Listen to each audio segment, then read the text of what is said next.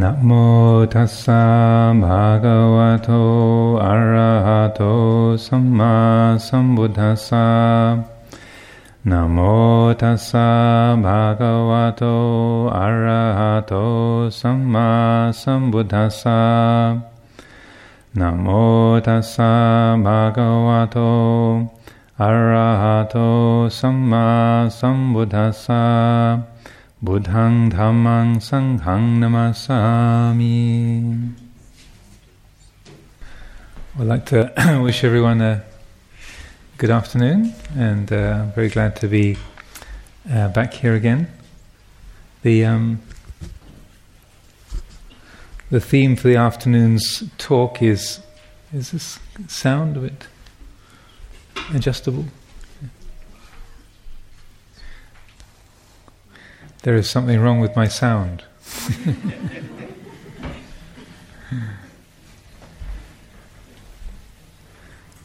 so, hello, one, two, three. Okay, that sounds better. Yes. So uh, the afternoon, uh, the afternoon's theme is uh, there is something wrong with me. Also implying there might be something wrong with you as well. But, uh, um, so last week, uh, those of you who were here, uh, the theme was was that of forgiveness, and um, uh, during the course of that, we touched a little bit upon a bit upon um, looking at our own sense of, of self criticism or negativity directed towards ourselves. Um, and so this is, a, in a sense, uh, uh, a uh, picking up on that particular part of the theme and, and exploring uh, some of that quality of feeling of imperfection in ourselves. Uh, last week, it, the the theme was more in, in, this respect was more about how the thinking mind can take hold of of a, a, negative impression or a criticism and then take it and run with it and um, make it into a, uh, a, problem of guilt or um, a uh, uh, severe negativity, but um, uh, the the, uh, the voice of the inner tyrant always uh, criticizing us and, and complaining and, and blaming and looking at everything that we do or think or say as being uh, you know, stupid or wrong or bad or embarrassing or just generally generally off.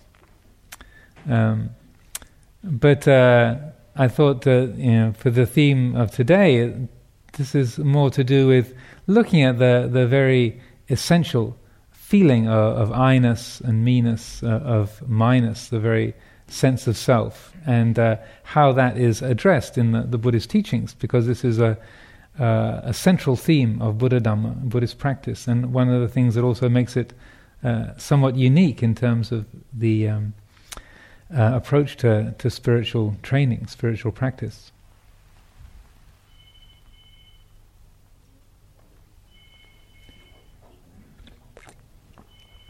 Now, when we we think of ourselves, um, sometimes it can be hard to pin down, you know, who we who we uh, who we are. and uh, years ago, um, before I became a monk, I, I used to um, to wonder a lot. You know, which is which is the real me? which is the, the, the person that I can truly identify with, or what's the, the characteristics that I, I really feel um, at home with. Because uh, when I was a, a, teenager, I found that uh, I moved in about five different worlds.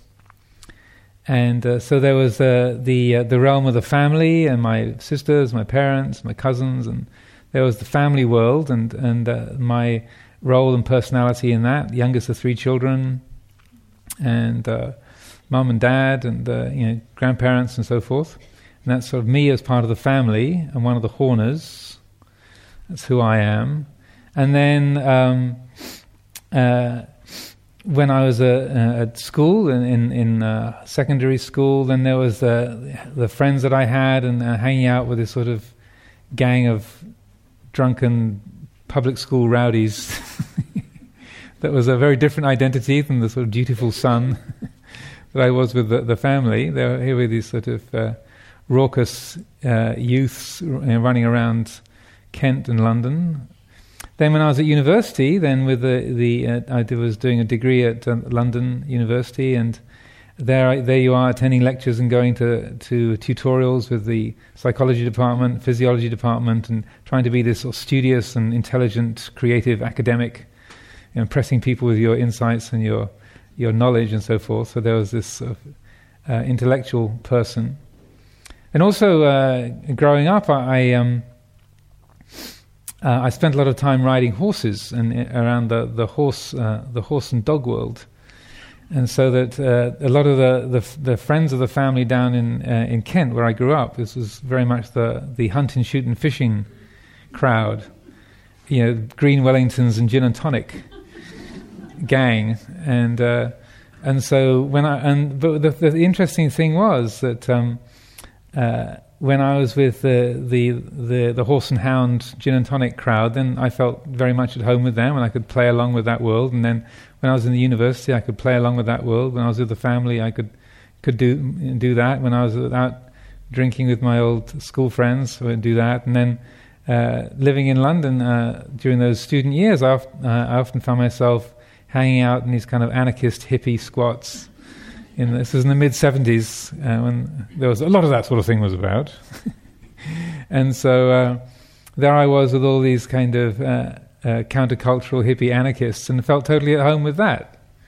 So I began to think, well, hang on, which one's the which one's the real me? Where where where do I fit into this? Because I can match my conduct and my attitudes with each of these worlds to some degree or another, but but um, which one's the real one? And uh, the more I looked, in, like uh, uh, if you, any of you remember the uh, Winnie the Pooh, uh, there's an inca- there's a time when um, Winnie the Pooh has lost Piglet and he's, ch- he's fo- trying to follow him around in the snow. And there's this beautiful expression where where it says, um, "The more Pooh looked, the more that Piglet wasn't there." he's following his footsteps in the snow, if I remember. So it was that kind of experience. As the more that I looked for the the real me, the the more I couldn't pin it down on anything. The more, in in a way, I wasn't there. So this was was at the time because I didn't have any understanding or knowledge of Buddhism at all, let alone uh, any kind of um, experience with meditation. This was very distressing because, in, in, a way, the harder I looked, the less there was anything real there. So at that time, that was very unsettling and, and uh, disorienting. Um, then uh, uh, and you know led to uh, some kind of major psychological crises during that time because I, I, thought, well, I don't really exist. There really isn't anything here. Ah, this is a disaster. There's, there's no real me. This is an identity crisis, and I thought I was going crazy. So a few years later, after I'd encountered Buddhism and started hearing about the teachings on anatta and selflessness, and uh, learning a little bit about Buddhist meditation and Buddhist perspective on things, then I realized, oh no, that's great. Rather than this being a psychological problem, this is actually a beneficial result of meditation. Is that same insight into this um, lack of solidity or the lack of definable identity, um, and that uh, the the uh, the teachings point directly to that, and that uh, one of the things that's wrong with me is that we take ourselves too seriously. We take the me, the I, the mine to be an absolute reality. And just as my experience as a, as a confused teenager, uh, you start to open it up, and then the more you look, the more there isn't really anybody there. There isn't any solid person there. And uh, rather than thinking of this as a, a, weakness, the Buddha says, Look, isn't this how it is? And that, uh, so the, one of the things, one of the problems, what is wrong with, with me, and, and when we put this title together for the talk, notice there was a inverted comma, inverted commas around the me. there is something wrong with me, uh, meaning that the the way that we handle that feeling of I-ness and me-ness and mine-ness, that's that's the issue. That's the key point. The central teaching that uh, that the Buddha gave on this, which was very very early on in his his teaching career, the what's is often known as the second discourse is called the Anatta Lakkhana Sutta, the discourse on the characteristic of not self. And traditionally, this was given to the the group of the Buddha's five friends, five companions, um, in the deer park in Varanasi, not that long after the Enlightenment. After the Enlightenment of Bodh Gaya, he'd walked to Varanasi and then joined up together with his uh, five former companions, and then initially he'd given them the teaching on the middle way and the Four Noble Truths, the, the Dhammacakka Sutta, the turning of the wheel of Dhamma, was the first teaching. And during that teaching, uh, only one of the five actually understood what he was saying. Only Kondanya uh, became a stream enterer, uh, entered the, the initial stages of the path. None of the other four uh, had any uh, significant or, or life changing insight at that time. But it was during the second discourse, what's known as the Anatta Sutta, the discourse on not self, that actually all five of them became fully enlightened. So, in a way, the, um, the teaching on the Four Noble Truths in the middle way was preparing the ground, and then the uh, awakening of the, the liberating insight came with this teaching on, on, uh, uh, on not self. And so, this is one of the, the suttas that we recite in our, our monasteries. Um, one of the, these first three sermons that we often uh, uh, recite in Pali, and also um, uh, over the years, Luang Por Sumedho would, would encourage uh, a lot of reflection on, because there's some very key teachings in there, and also the morning chanting that we do contains a lot of the same teachings that are embodied in the Anatta Lakkhana Sutta. And uh, the the basic framework of that teaching is around investigating the, the the nature of body and mind. And in this instance, the Buddha divides it into the five convenient chunks, the five khandas or the five aggregates or the five groups uh, and these are the first one is rupa, which means the body of material form, and then the other four that's, that's the, the physical group or the physical khanda, and the other four are the mental ones. That's feeling, perception, mental formations, and consciousness. Vedana, Sanya, Sankhara, Vijnana. Um, so this is a rough way of, of chunking body and mind, nama and rupa, together.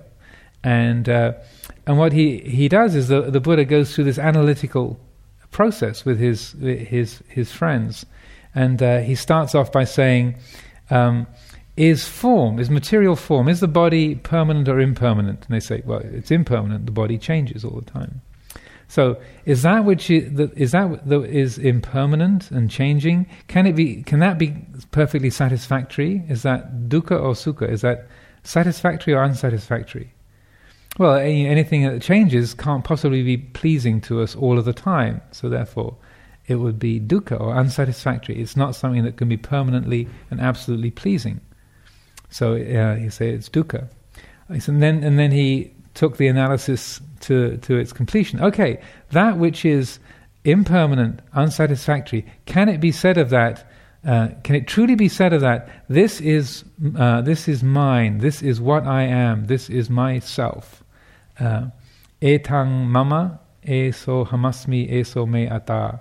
Can, you, can it be said truly that that's the um, uh, who and what we are? And then the answer that they give is no, it can't. Because the implication that if something is atta, something is our true self, it will be um, satisfactory, permanent, and uh, and ple- it will be, be, be pleasing. It will be um, an abiding and uh, uh, satisfying, uh, invulnerable quality. So uh, then he goes through each of the other uh, aspects of of the uh, of the five khandas, the the, the body and mind, through feeling, perception, mental formations. That means emotions, thoughts, ideas. Uh, motivations and so forth, memories, all those uh, aspects of uh, the mental world, and consciousness itself, the very faculty of cognizing, of knowing. Uh, and he says, "Is this? Can, you, can it be said of this? Is it changing? Is it not changing? Is it satisfactory? Is it unsatisfactory? Okay, that which is changing, that which is unsatisfactory. Can you say of this? This is mine. This is what I am. This is myself." To which they reply, "No, no he tang bhante." So that uh, so he he leads them through through their own uh, investigation, their own experience to to this conclusion of. Um, uh, recognizing that no, you can't say any aspect of the, the body and mind is a true individual permanent self. So rather than trying to define what a true self is, capital S, or, or our, our, uh, our, kind of real, real identity, he instead uh, points to letting go of what we're not, because then he says, um, so therefore, uh, the wise noble disciple recognizes that um, uh, the, the, the realm of material form, inside, outside, coarse or fine, pure or impure, far or near, uh, whatever kind of material form, whatever kind of body, whether it's a, a material object, a possession, or uh, another person, or a mountain, or our own body, it cannot be said of that. This is me. This is mine. This is what I. Uh, this is uh, myself. This belongs to me. It can't be said uh, uh, of that. So similarly, of feeling, of perception, mental formations, and even consciousness. It can't be said of that. Therefore, the wise noble disciple lets go and does not create an identification with those uh, those five groups, the, the, those aspects of, of body and mind. So rather than trying to define a, a, true self or even define an ultimate reality, he says, let go of what you uh, of, of the habit of identifying with what you're not, and then what's real will become apparent. and that uh, at the end of that discourse, then all, as I said, all five of them became fully enlightened. So this is a very powerful teaching and something that bears a lot of investigation. Um, it's also interesting that those three aspects, uh, the the, uh, the qualities of mindness, etang, uh, etang mama, uh, is uh, and the quality of is related to desire, to to craving. Then, uh, so the feeling of ownership is related to craving. The feeling of of, uh, of, of uh, I am is a kind of conceit, and then the feeling of, of myself is, is a, in a way, a coarser kind of view of identification with the body and the personality. So these are called the gaha or the papancha dhammas. So these are uh, uh, tanha, mana, and ditthi, craving, conceit, and views. So the craving is ba- based around this uh, quality of feeling of mindness. And the Pali word for mine is mama. So the primordial owning is of the, the baby, is mama. like that is mine, that's my mother. I don't think it's an entirely a coincidence that there is that basic relationship uh, that we form, and that the word there in Pali of for mineness is mama, that is mine. Any of us who have ever been around babies and know how they relate to the mother. There's a very distinct sense of mine. My, you know, that's my safety, my security, my lunch. so these these uh, then are called the gaha, which means that the obsessions or the papancha dhammas, the causes of mental proliferation, and the the uh, um, the way that the mind takes hold of those particular perceptions. It's really uh, that that is important to look at in this respect of how we make this error of taking those feelings of I and me and mine to be an absolute reality. And so, particularly the process of insight meditation is aimed at exploring how do we create that feeling of I and me and mine, and how does that become solidified? Uh, how do we create that problem, that thing that is wrong with the meanness? Because on their, on their own, there's no problem. It's just a feeling that arises and passes away. But it's because of the clinging, the grasping hold of them, the way the mind obsesses on them, becomes a gaha. Um, that's the that's the issue. That's where it becomes problematic. Now, this uh, the word of, of um, that the Buddha used to to describe that kind of grasping uh, is manyati, and it means to conceive. And uh, in uh, in English, to, to conceive just means to form a thought or to bring something into being. But in um, in Buddhist psychology, it particularly relates to the creation of the I am feeling and making that into the, uh, holding that as if it was an ultimate reality. It's like making the the I am into an ultimate truth. So just as in Western psychology we have the ego, the ego just is just a Latin word for I, but we make the, that I feeling into me, right? and a lot of psychology is based around having a, a good, solid ego. You know, even Buddhist psychologists will tell you you have to be somebody before you can be nobody. but they, they love to have they love to, to build upon the idea you've got to have a good, solid, wholesome, healthy ego before you try and let go of it. And there there is some basis to that. But um, oftentimes it's because of trying to to to create and hold on to a firm, separate, independent sense of I that um, that we don't we are creating the causes of alienation and discontent and uh, incompletion. Although we don't realize it, we're trying to make a, firm and solid feeling of, of self. We're trying to make ourselves feel secure. But in that very effort to establish a firm and solid ego, we're actually strengthening the causes of alienation and, and dukkha, of suffering.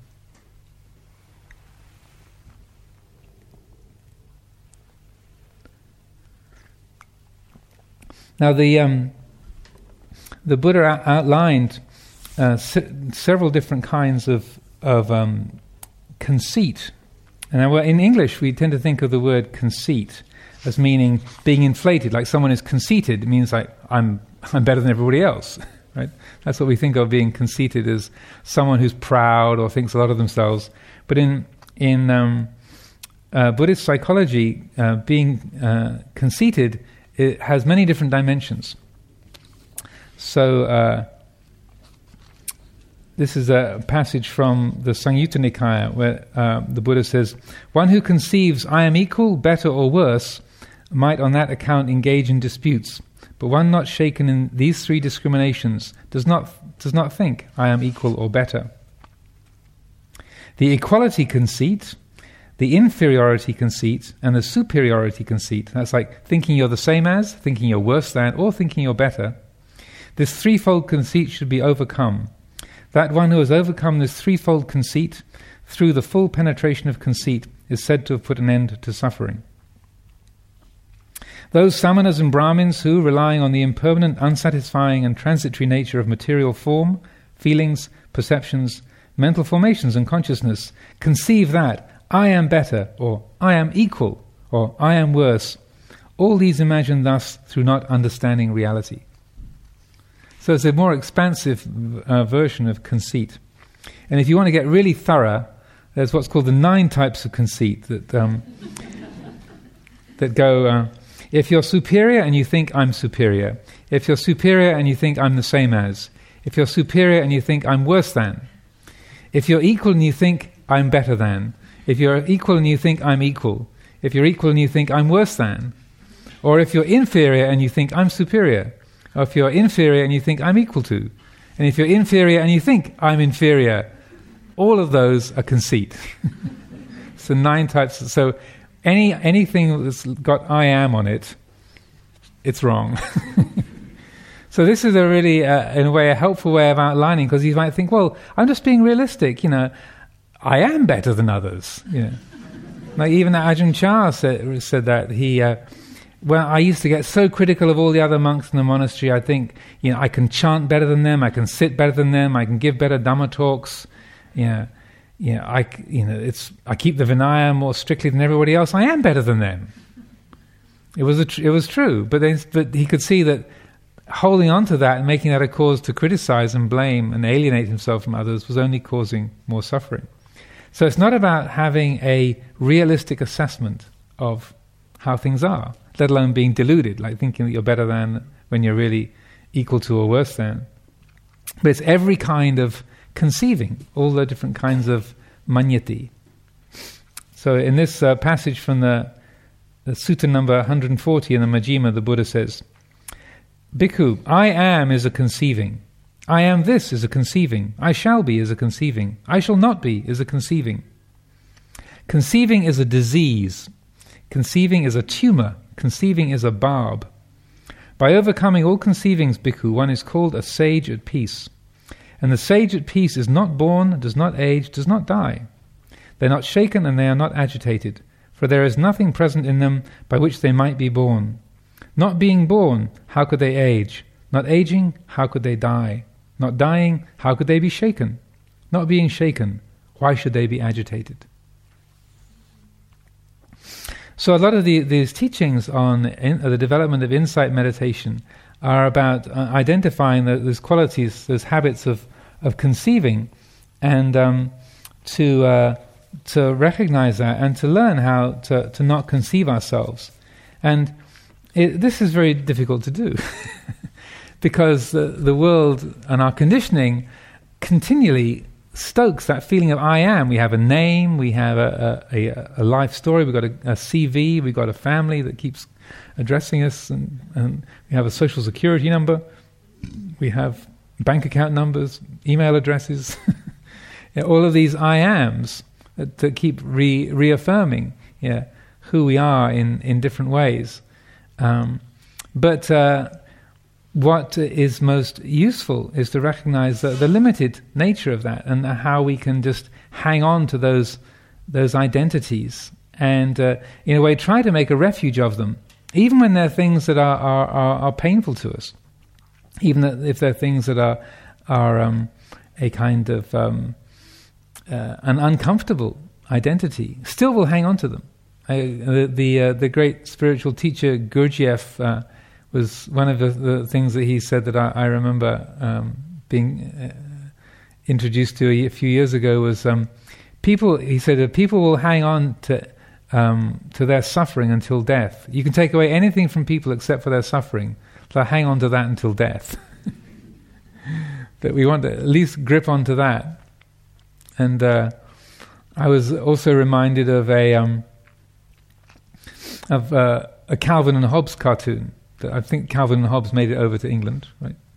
Yes, and uh, where where Calvin um, is this this uh, this inspired little boy. Is also I think uh, Calvin and Hobbes is a cartoon written by a, a philosophy graduate. It's like what do you do when you, you get a university degree in philosophy? So you write cartoon strips. How to make money out of philosophy. and so Calvin says, um, "Nothing I do is my fault." Uh, my family is dysfunctional and my parents won't empower me. You know, therefore, I'm not self actualized. I'm the, the diseased product of toxic codependency. I need, I need wellness, uh, and I, uh, I need health and, and wellness and, uh, and personal security before I'll take responsibility for any of my actions. to which his partner, the tiger, Hobbes, says, I think one of us needs to stick his head into a bucket of iced water. And, and Calvin's last word is, I love the culture of victimhood.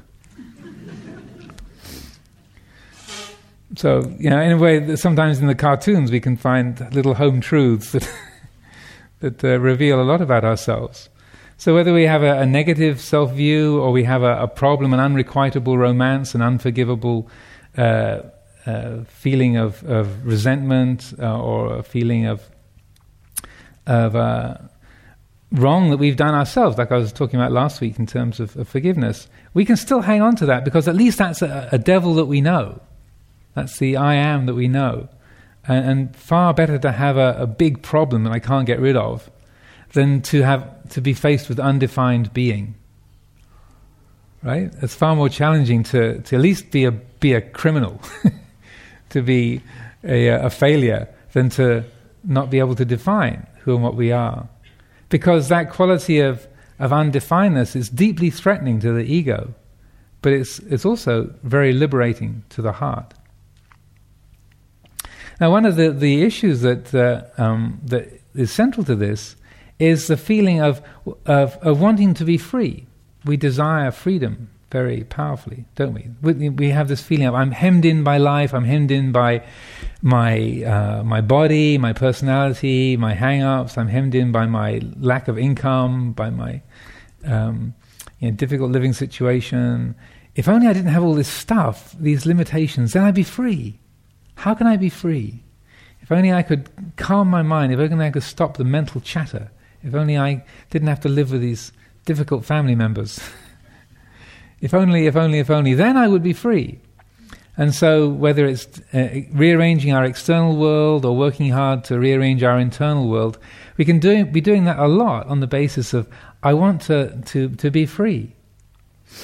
And the, the, the irony uh, of this is that the more you look at this issue and that you use the, particularly the uh, me, uh, insight meditation to explore this feeling of I am, that these these conceits, is that you, it suddenly becomes apparent that I can never be free. You as a person can never be free because the person is the prison. The I is the is like the, the prison bars. I, I to think of it as uh, you know, I I I I I I I I I. That's the uh, that's what hems that's what hems the heart in, and so that the the the yearning for me to be free is uh, it's understandable and it's poignant enough, but it's deeply ironic because the it's the the person is the prison, and so that that it's that very I feeling that's creating the limitation. Although we don't we don't realize that most of the time.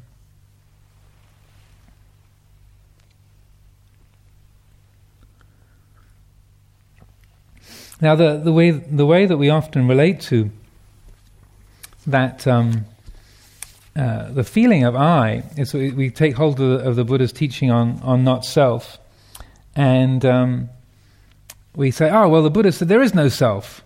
You know, so uh, I don't really exist, that's fine. right? And we, we take the teaching on anatta and say, well, this is the Buddha said there is no self. But that's, uh, some of you might be surprised to hear that's a misquotation of the teaching. And you can't actually find anywhere in the Pali Canon where the Buddha says there is no self. And uh, in the, the one instance when he is uh, confronted with uh, this question. Um, this is when he is uh, approached by a, a, uh, a monk called Vacchagotta. This is one of these very interesting encounters. So this is um, Vacchagotta, who was a one of these uh, perennial inquirers, a wanderer who would come and ask the Buddha questions, and eventually he became an arahant, but uh, had a lot of encounters and and uh, interesting dialogues before the full enlightenment came. So one day, the, the wanderer Vacchagotta approached the Blessed One and said to him, How is it, Master Gotama? Is there a self? When this was said, the Blessed One was silent. Then, Master Gotama, is there no self? A second time, the Blessed One was silent. Then the wanderer Vacchagotta rose from his seat and departed. Then, not long after the wanderer Vacchagotta had left, the Venerable Ananda, who's always trying to make everything right,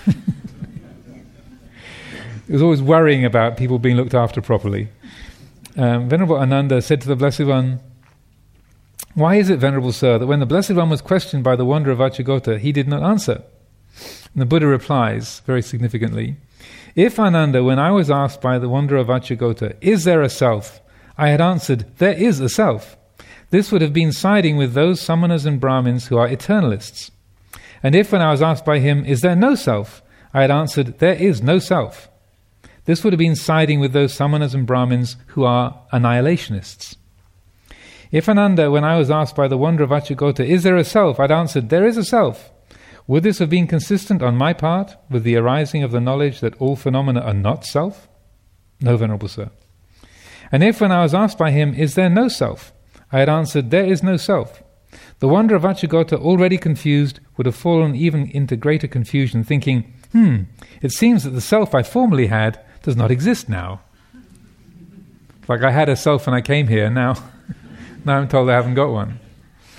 So that's the only instance in the canon where the Buddha is asked that straight out, and he remains silent. So uh, there are plenty of teachings on anatta, but uh, what, the, what this is pointing to is that Anatta is more t- to do with that analytical method that he's using in relationship to exploring our uh, relationship uh, to the uh, the realm of form, feeling, perceptions, mental formations, and consciousness. It's it's a way of exploring that those aspects of mind and body and saying, is this who and what I am? Is this perception? Is this the sound of this voice? Is this mine? Does this have an owner? What is it that does the owning? Who is that? What is that? Does this thought have an owner? Is this really and completely who and what I am? Is this body uh, in its changing nature. Is this me? Is this mine? Is this what I am? Is this myself? So it's a, an ex- a way of exploring and looking uh, to examine the feeling of selfhood rather than a philosophical position to grasp and say uh, there is no self. Does, does, that make a? Is that clear? Does that make a? a does that? Can you see that's a different approach? These are different qualities. So there's a very wonderful essay which is also quoted in this this book. This is by the this is our collection called The Island, the Buddhist about uh, the Buddha's teachings on Nibbana. There's an essay by uh, Ajahn Thanissaro here that's called No Self or Not Self, and I won't read the whole thing out, but he explains the, this issue in very, very uh, clear and helpful detail.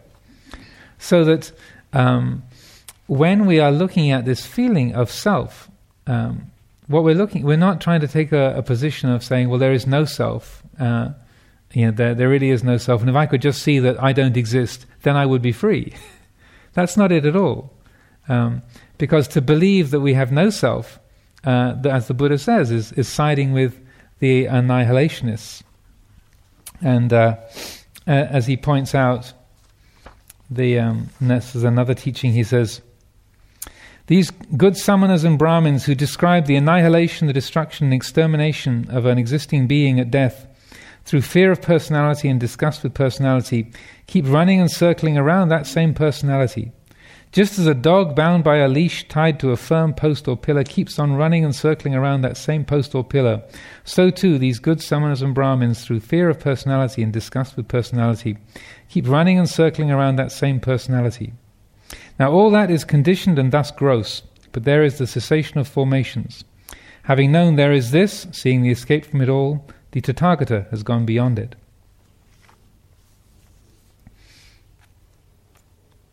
Now, one of the, uh, the passages that I'm most fond of um, comes from some verses that the Buddha uh, pronounced shortly after his enlightenment. And um, this is about his exploration of his, his own insight that he had awakened to with his enlightenment. And this strange, mysterious, subtle pathway between being and non being. So, you know, if you, if you reflect on Hamlet's famous soliloquy, to be or not to be, is that the question? Well, the answer is no. because uh, in terms of, of, of uh, the Buddhist approach is to be or not to be, that is not the question. So the answer is no, that is not the question. that, uh, but uh, rather this mysterious middle way that is neither adhering to the quality of being, of eternalism, or of non being, annihilationism. We're not trying to, to establish a, a self that is permanent and separate and secure and happy, or to, to believe that there is no self and there never was, um, but rather the mysterious middle way. And he expresses this in this wonderful passage from the Udana. He says, so this was just like a, a, a spontaneous utterance shortly after the Enlightenment. He said, Whatever samanas or Brahmins have described liberation from being to come about through love of being, none, I say, are liberated from being. And whatever samanas or Brahmins have descri- described escape from being to come about through love of non being, none, I say, have escaped from being. Through attachment to existence, suffering is. With all clinging exhausted, suffering is no more. Whatever states of being there are, like any kind of conceiving, any kind of I am, of any kind, anywhere, all are impermanent, pain haunted, and subject to change. One who sees this as it is thus abandons craving for existence without relishing non existence. That's really worthy of reflection, isn't it? To abandon craving for existence, so letting go of that urge to be for the I am, but without relishing non existence, without just switching off, without the, uh, the, the relishing of, of non being, of the idea of, of no self. Then he finishes by saying, The remainderless fading, cessation, nibbana, comes with the utter ending of all craving. Now you might feel he's not really giving us a lot to hang on to there.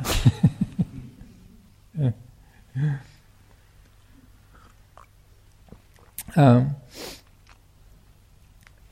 but it's, this is a really important area of the teaching to explore, particularly if you're interested in insight meditation and looking at the how it can be that the, the focusing on the feeling of I and me and mine, how that continually exacerbates uh, and promotes the feelings of alienation and insecurity and unhappiness, loneliness. Um, and this is really uh, so it, it can seem a little bit abstruse or obscure, but it's it's really helpful to look at how the mind lurches on the one hand to, to wanting to be something, to be identified with your body, your personality, your achievements, you know, something, or just wants to switch off. Well, you know, most of us wouldn't wake up in the morning and thinking, "Am I dedicated to being or non-being?" You know, that's not really the way we begin our day, is it? But all of us, in, a similar, you know, in, in, a in, in, a different way, uh, are similarly drawn to when something affirms us, something that says, you know, uh, "Good to see you. Well, you're you're looking great. You're you're looking great today," or or um, something uh, affirms us or makes us pleased, something uh, excites us, then we love that, don't we? When someone says, "Wow, good to see you," we feel a charge. I think, "Wow, you know, you're looking, you're looking fine today." or if, if we're feeling miserable, someone sort of looks at you and says, "Hello." Oh, oh, you here? Oh, okay. then something or something. Uh, uh, is painful. We get our exam results through the post, and you think, oh, oh no, got to do it all over again. Yeah. Or that uh, you know the tax returns come back. Oh no, oh man, I've got to do it all over again. Whatever it might be, you know, whether it's passing exams or paying taxes, or you know, or uh, you want to go to live in a different monastery and you get a, a very long understanding letter that says no. oh, then what happens is the urge for for non-being, like I want to switch off, I want to not feel, I want to just disappear. I, have had enough of this. Just how can I get numb, right? Whether you're in a lay life or a monastic life, we all have that kind of can have that kind of inclination when things are painful or difficult or challenging, to just want to switch off and not feel. This is what we can call annihilationism, the desire to not be. So looking at these, this strange middle way between these can be can be very very helpful. And there's these um, uh, wonderful teachings that the Buddha gave on this, and this is a passage from the Itivuttaka. He says, "Bhikkhus held by two kinds of views, some devas and human beings hold back, and some overreach. Only those with vision see. And how bhikkhus do some hold back?" Some devas and humans enjoy being, delight in being, are satisfied with being. When the Dhamma is taught to them for the cessation of being, their minds do not enter into it or acquire confidence in it, or settle upon it or become resolved upon it. Thus bhikkhus do some hold back. And how do some overreach? Now some are troubled, ashamed, and disgusted by this very same quality of being, and they rejoice in the idea of non being, asserting, Good sirs, when the body perishes at death, this self is annihilated and destroyed and does not exist any more. This is true peace. This is excellent. This is reality. The few Buddhist teachers who uh, speak that way as well. Thus, bhikkhus do some overreach. How bhikkhus do those with vision see? Herein one sees what has come to be as having come to be. Having seen it thus, one practices the course for turning away, for dispassion, for the cessation of what has come to be. Thus bhikkhus do those with vision see.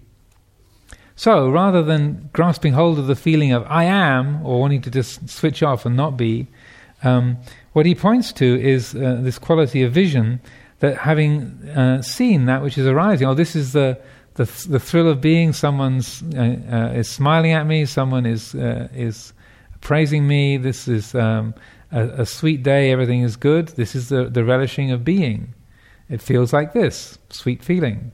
And then the uh, then watching it fade away. This is the, the, ending of that. This this is now the autumn, the fading, the dissolution. That which came to be has this cooling, this this uh, this ending, this dissolution, this bitterness to it. Oh, this is part of the cycle. Uh, this is also uh, in, incorporated in the, the thrill of being. There's the, the dissolution, the cooling of non, of non-being, of breaking up. These are all part of the same cycle. Nothing is lost, and so that um, those with vision are taking the, the position not of grasping the dissolution or grasping the arising, not grasping spring or grasping winter, but uh, taking the position of knowing, of watching, the, the place of, of vision. And that's what uh, insight practice is really uh, particularly aimed at. Uh, one of the um, most helpful practices in this respect um, is a, a, teaching that uh, Luang Por Sumedho gave years and years ago. I think uh, a few of us were around. I think Ajahn Sundara was, was there. a few of us old timers, we were there back in 1981 or even earlier, maybe. Back in the mists of time at Chithurst. Um, and uh, we were. Um, I think it was during the, one of the very first winter retreats that we had there in the sort of ramshackle, old, crumbling, um, dry rot filled Victorian house as it was then. It's this very plush mansion nowadays. but it was a kind of rotting Dickensian or more kind of Edgar Allan Poe-ish sort of rot filled um, uh, Victorian uh, sort of Gothic uh, pile in those days. So we all gathered together in the shrine room, and, and Luang Por Sumedho was giving his teachings. And uh, he, first of all, he was teaching about the meditation on the on the inner sound, on what's called nada yoga, or listening to the the inner sound, and learning to use that as a meditation object. And then, uh, after a while of, of, teaching that, then he introduced this uh, this, this kind of questioning, using uh, the the deliberate bringing in of a doubt or asking a, an impossible question to help uh, keep the mind alert and open and um, attentive to the present moment and a way of cutting through conceptual thought. And the, the question that he suggested using was the question, Who am I? And uh, this was a, a method that he'd learned from reading uh, the Dharma teachings of Venerable Master Hsu Yun, who was an ancient uh, Chinese meditation master. Um, and there was a number of talks from a, a, retreat that he gave in Shanghai when he was 114. 114 years old, he was still leading retreats. So he didn't actually have the word retirement in his dictionary. and uh, but there was a, a, man called Charles Luk, a Chinese man from Hong Kong, who was on those retreats, and he recorded the um, helped to record the teachings and then translate them into English and uh, these were put into a, a, series of books called Chan and Zen Training. And when Luang Por was in the Peace Corps in uh, in Borneo back in the in the early '60s, and uh, then living in Thailand, he had copies of these Charles Luk books. And during that time, he used the advice from the, from this retreat, the the Dharma teachings from this retreat of Master Hsu Yun, as his meditation method. And one of the things that he he, he described was this meditation on using questions, or what's called a a which literally means a um, the the um, the head word is uh, I think how it translates from the Chinese. The huatou or, or um, kung an is the, the Chinese word for the question, which means uh, something like a public record, or koan in Japanese is how it's known. But uh, huatou literally means the head word, and so that you, he, what he describes is you, you're deliberately asking a question when the mind is quite focused and still. You bring in a question like, Who am I? And it's not just repeating the words like a mantra, that's not the point of it. A, it needs to be a genuine questioning. And so when you ask the que- when, you, when the mind is quite still and focused, when you bring in the word, Who am I? Bring that question in. Then it uh, in a way, it reveals the presumptions that, th- that there is a me here, that there's a doer, an experiencer, and that for a moment it interrupts that self creating habit. And that's the purpose of it. So, so that uh, Master Hsu Yun points out in these, these teachings um, that it's not just a matter of repeating the words, but you need to rouse the question. There needs to be a genuine element of doubt raised. Because it's that doubt that interrupts the self creating habit. Because in that moment, when you ask the question, Who am I?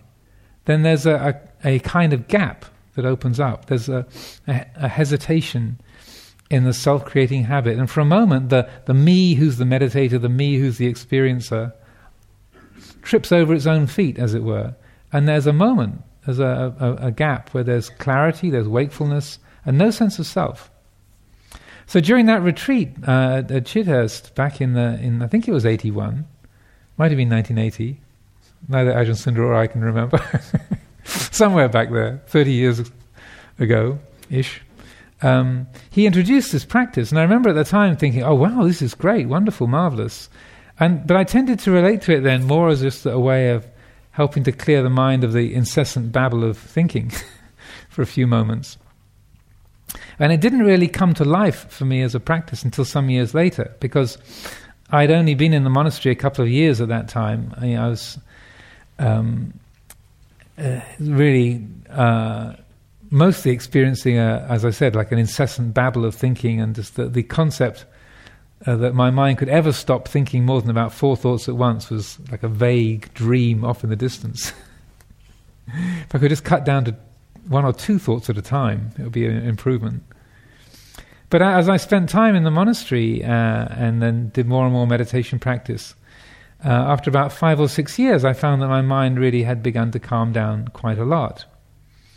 So, uh, so uh, some years later, I was living up in Harnham Monastery in Northumberland, and at that time it, we had a winter retreat, and uh, there was only about three or four monks and one, one or two anagarikas living in the monastery. It was a very small community, just four or five people. And it was uh, this time of, of incredible stillness and quiet. There was about three feet of snow outside and hardly any visitors, and just a very uh, strong routine of meditation practice. And I was probably doing about you know 15 or 18 hours a day of formal practice during that time. So after about a month of this, my mind started to get really, really quiet. And up until then, the moments where my mind had stopped thinking um, had been pretty isolated. you see, a few minutes here, a few minutes there. And then on this retreat, with so much time for formal practice and things so quiet and so still in this cold, grey, you know, quiet world outside, things got really, really quiet inside. And I found after about a month that uh, I could think if I wanted to think and not think if I didn't want to think. And I remember, I remember it, it occurred to me, wow, this is great. I can just sit here and not think. After all these years, six or seven years of hard slogging away, and wow, at last, no thought. This is great. this feeling of relief, like you know when the when the fridge switches off, or the traffic finally stops on the outside, and you, oh, this is great. And after about three days of, of this, I began to feel, well, very quiet here. right. No thinking. So, this is it? this is the whole thing? You know, you just stop thinking, and this is supposed to be Nibbana? this is kind of boring. and then as the, as the days and weeks went by, it got more and more boring until I, I got to feel like I was just sitting in this grey box. And I thought, this is this is kind of strange because I, you know, I'm doing all the right things. You know, there's I look around, look at the hindrances. There's no lust, no restlessness, no dullness. My mind is wide, wide awake. Uh, I'm not got any doubt. Um, what, what's, you know, all the hindrances are absent. My mind's not thinking. Why is this so miserable? you can't, the Buddha couldn't have built a whole world religion around this. I mean, people, human beings are not so stupid. They cannot be so easily conned that for two and a half thousand years, this is the best that we could do. There's no way that this can be the, the goal of spiritual life. So I, am missing something. I, I, need more light. I need more life. I, I need joy. Yes. so I thought, well, let's get some metta in here and, and kind of brighten things up. And so I tried to arouse this feeling of loving kindness. And it was rather like going around with a, a, a spray can of pink paint, just sort of covering everything with pink.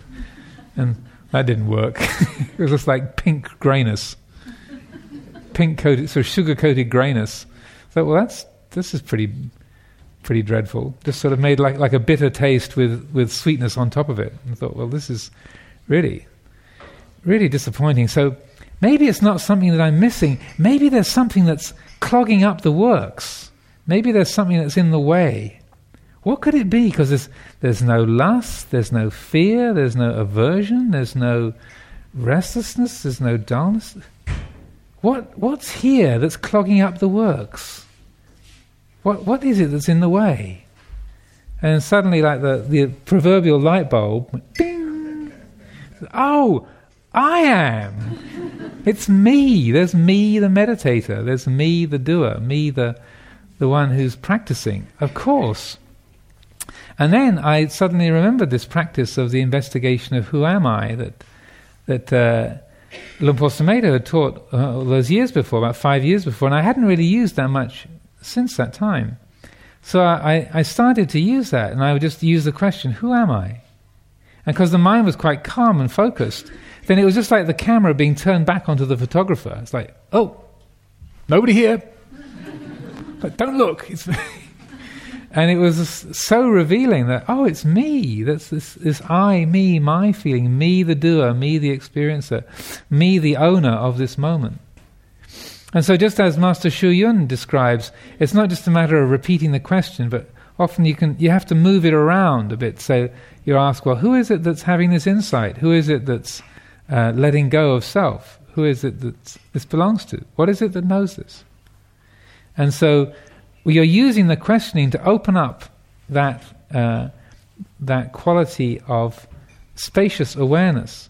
You're not trying to find an answer. You're deliberately not looking for a verbal answer to the question. But what you're looking for is that huatou, the, the, the head word, the space, what he says is the unborn or the unconditioned, the space uh, that appears after the question before an answer appears, or even the space before you pose the question. that uh, unborn, uh, unoriginated, uh, open, aware quality. And that uh, as I started to do this, this practice and really apply that, the experience was, was like the, the walls of my grey box just sort of flopped open. And because it had been there for a, you know, good month by that time, and it was like the, the the walls of the grey box just sort of flopped open. And suddenly, it was like being out in the sunlight, and there was this, well, like the world was full of color, and there was like fields of flowers all around, even though it was still winter in Northumberland. but the the internal feeling was freshness and light and and color and space and liveness. Ah, that was it. so this is an extraordinarily useful uh, practice and uh, in respect to, to the, the, theme for the day, it's, uh, it's pointing to, in a way, there's nothing wrong with me as long as we don't take, it, we don't take me seriously. as long as we recognize, oh, this is just a, the ego, the sense of self, is just a convenient structure to help us get through a day so that we can fill in the form of, you know, year of birth, social security number, address, you know, when you, when you need to fill in a form or you get stopped for speeding you know, when when you get pulled over on the motorway, you don't say to the policeman, "I don't exist," or "There is no self, officer." Uh, if you want a, a, trip to the cells, you'll try that, but you say, "Oh no, no, my name is Amaro Bhikkhu, born September second, nineteen fifty-six." You know, you can use those structures and forms, but without confusion. Just as the Buddha said, when someone said, what do you, you, you give all these teachings about not self, but you use personal pronouns. You say he and she and they. You know, what's all this about not self if you're talking about all these supposed people? And the Buddha said, Yes, I use the conventions of ordinary speech. I, I use personal pronouns, but I use them without confu- confusion, simply in order to communicate. so we, we, we look at the self in the uh, and the feelings of self in the same way that the, what's wrong with me is that we, uh, we th- that is grasped by the, the habits of ignorance. And that, uh, as Luang Por Sumedho is very, very fond of saying, uh, we, we, as long as we can change the paradigm, then everything is fine. Because the paradigm we tend to go with is me and my problems. Here's me and my problems. And if we shift the paradigm to there's the Buddha mind seeing the way things are, there's the Buddha seeing the Dhamma, You've heard him say that before, I'm sure, a few times. Not me and my problems, but the Buddha seeing the Dhamma. And that's not just some sort of vague, remote metaphysical statement. That's just that what happens when we let when there's a letting go in the heart and we let it shift from being me, uh, owning these thoughts, owning this moment, owning this body and this personality, to just the arising and passing away of the natural order. The, that's uh, the Buddha mind, the, the wise, awake mind, seeing the way things are. And I see that the way things are is that Lada is busy getting everything on the counter with her team of elves. The clock is at right angles between the, the 12 and the 3, so it's time to bring this to a close and offer these thoughts for reflection. So we'll have a bit of a break now, and uh, tea is on offer, and uh, we can come back together for questions and discussion, some Dhamma dialogue in about 20 minutes.